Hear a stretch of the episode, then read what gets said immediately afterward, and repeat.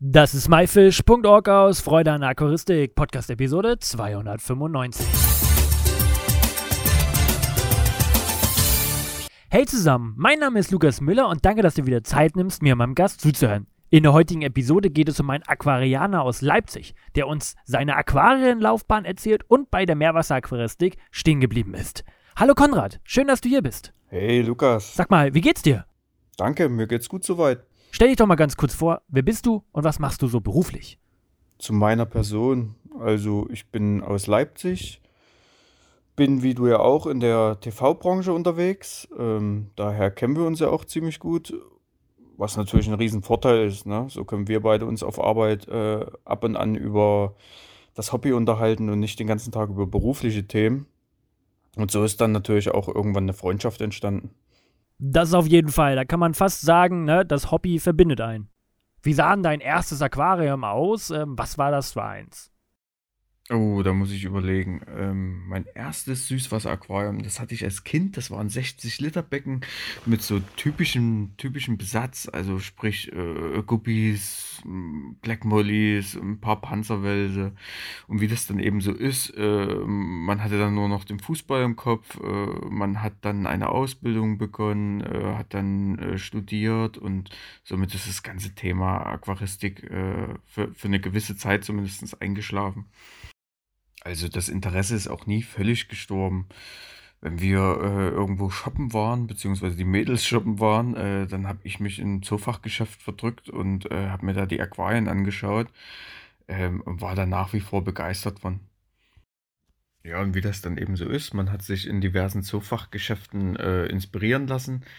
Und meine Kleine, also meine Tochter, die hatte da auch äh, Lust drauf. Und dann haben wir zusammen ein kleines, äh, schönes sechzig Liter Fluvalbecken aufgebaut. Das wurde dann natürlich ziemlich schnell von meiner Tochter beschlagnahmt, sodass ich mir natürlich noch ein hundertzwanzig Liter Aquarium aufbauen musste.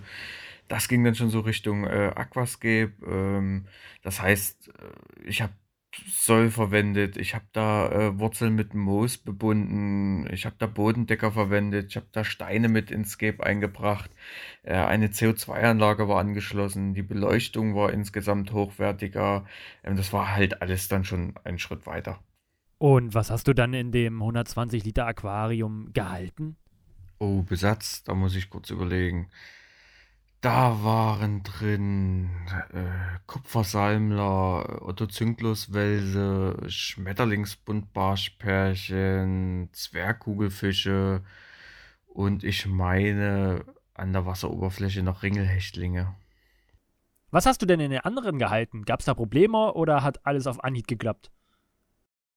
Also Probleme mit den beiden Süßwasseraquarien gab es glücklicherweise recht wenig. Die liefen äh, relativ stabil von, von Anfang an, äh, bis auf die, die Klassiker, sage ich mal, äh, sprich Algen in der Einfahrphase, äh, Bakterienrasen auf den Wurzeln, leicht Trübfärbung durch die Wurzeln. Aber das war es dann auch im Großen und Ganzen. Und hat auch in der Meerwasseraquaristik bei dir alles geklappt? Ich meine, du bist ja von der Süßwasseraquaristik zur Meerwasseraquaristik ge- gewechselt. Ähm, was gibt's da zu erzählen? Also auf Anhieb hat nicht alles geklappt. Das ist, glaube ich, auch bei den wenigsten der Fall. Also ich speziell hatte Probleme mit Cyanobakterien, den typischen Algen in der Einlaufphase, äh, schwankende Wasserwerte, Kieselalgen. Also ja, das, was, glaube ich, auch jeder Meerwasseraquarianer irgendwann in seiner Laufbahn mal mitmacht, äh, sind aber auch alles Probleme, die man mit Hilfe von einem Fachmann, beziehungsweise wenn man sich ein bisschen damit auseinandersetzt, auch schnell in den Griff bekommt. Sag mal, jetzt musst du aber auch noch mal ein bisschen was über dein, ja, Meerwasseraquarium erzählen. Ja, das Meerwasserbecken ist dann ein fünfundsiebzig Zentimeter Becken mit, mit zweihundertfünfzig Litern inklusive Technikbecken äh, geworden. Ähm, vom Korallenbesatz her ist es ein Mixbecken, das heißt, es sind eigentlich alle Arten vertreten. Von S P S, L P S und Weichkorallen. Das heißt, da sind Sacrophyton, Keniabäumchen, Acanthastrea, äh, Goniopora, da ist drin Clavularia, Tricolor, eine ganz schöne Koralle, wie ich finde. Da sind Acroporen drin, ähm, Xenien. Also wie gesagt, ein gesunder Mix von allem, was äh, so, so das Meerwasserthema hergibt. Was gibt es denn bei deiner Aquariengröße zu beachten, zum Beispiel jetzt beim Riffaufbau? Ja, was ist beim Riffaufbau zu beachten? Also für mich sind die wichtigsten Punkte, dass der Aufbau nicht zu massiv wirkt. Das heißt, dass er schön locker gestaltet ist, dass die Fische genügend Versteckmöglichkeiten haben, dass der Aufbau auch nicht zu hoch angesetzt ist. Viele vergessen, dass die Korallen dann auch noch wachsen, dass es genügend Stellflächen für die Korallen gibt, dass die Abstände zu den Seitenscheiben vorhanden sind, damit man das ganze Aquarium später auch noch vernünftig reinigen kann. Das sind so im Grunde eigentlich die, die wichtigsten Faktoren für mich. Ja, weitere wichtige Punkte sind definitiv Geduld. Dem Becken einfach Zeit zu geben, ähm, die Werte stabil zu halten, sprich äh, Salinität ganz wichtig, Carbonathärte, Magnesium und Calcium immer auf einem stabilen Level zu fahren, äh, dann ist das eigentlich schon die halbe Miete. Und wenn dann wirklich äh, Anpassungen notwendig sein sollten, äh, dann immer schön langsam und mit Bedacht äh, die Werte anpassen.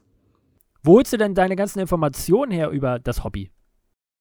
Also ich hole mir nach wie vor sehr viel Input äh, von verschiedenen YouTube-Meerwasserkanälen, von meinem Meerwasserfachgeschäft äh, im Markkleeberg, Leipzig, sehr toller Laden, und lese auch das eine oder andere Korallenmagazin.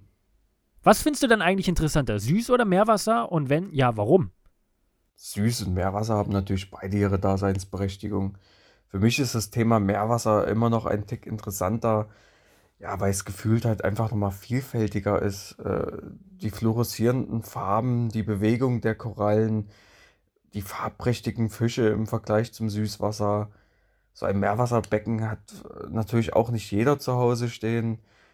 Und ja, auch der Aspekt, dass man gar nicht genau weiß, wie lange und ob es Korallen in Zukunft noch im offenen Meer geben wird.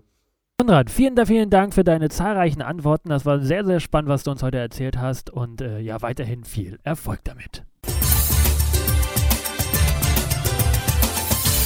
Das war my-fish punkt org aus Freude an der Aquaristik. Danke, dass du dir Zeit genommen hast, dir diesen anzuhören. Ich hoffe, du konntest einige Infos aus dieser Episode mitnehmen. Alle weiteren Infos zu dieser Episode mit Bildern und Links findest du wie immer unter w w w punkt my dash fish punkt org slash Episode zweihundertfünfundneunzig.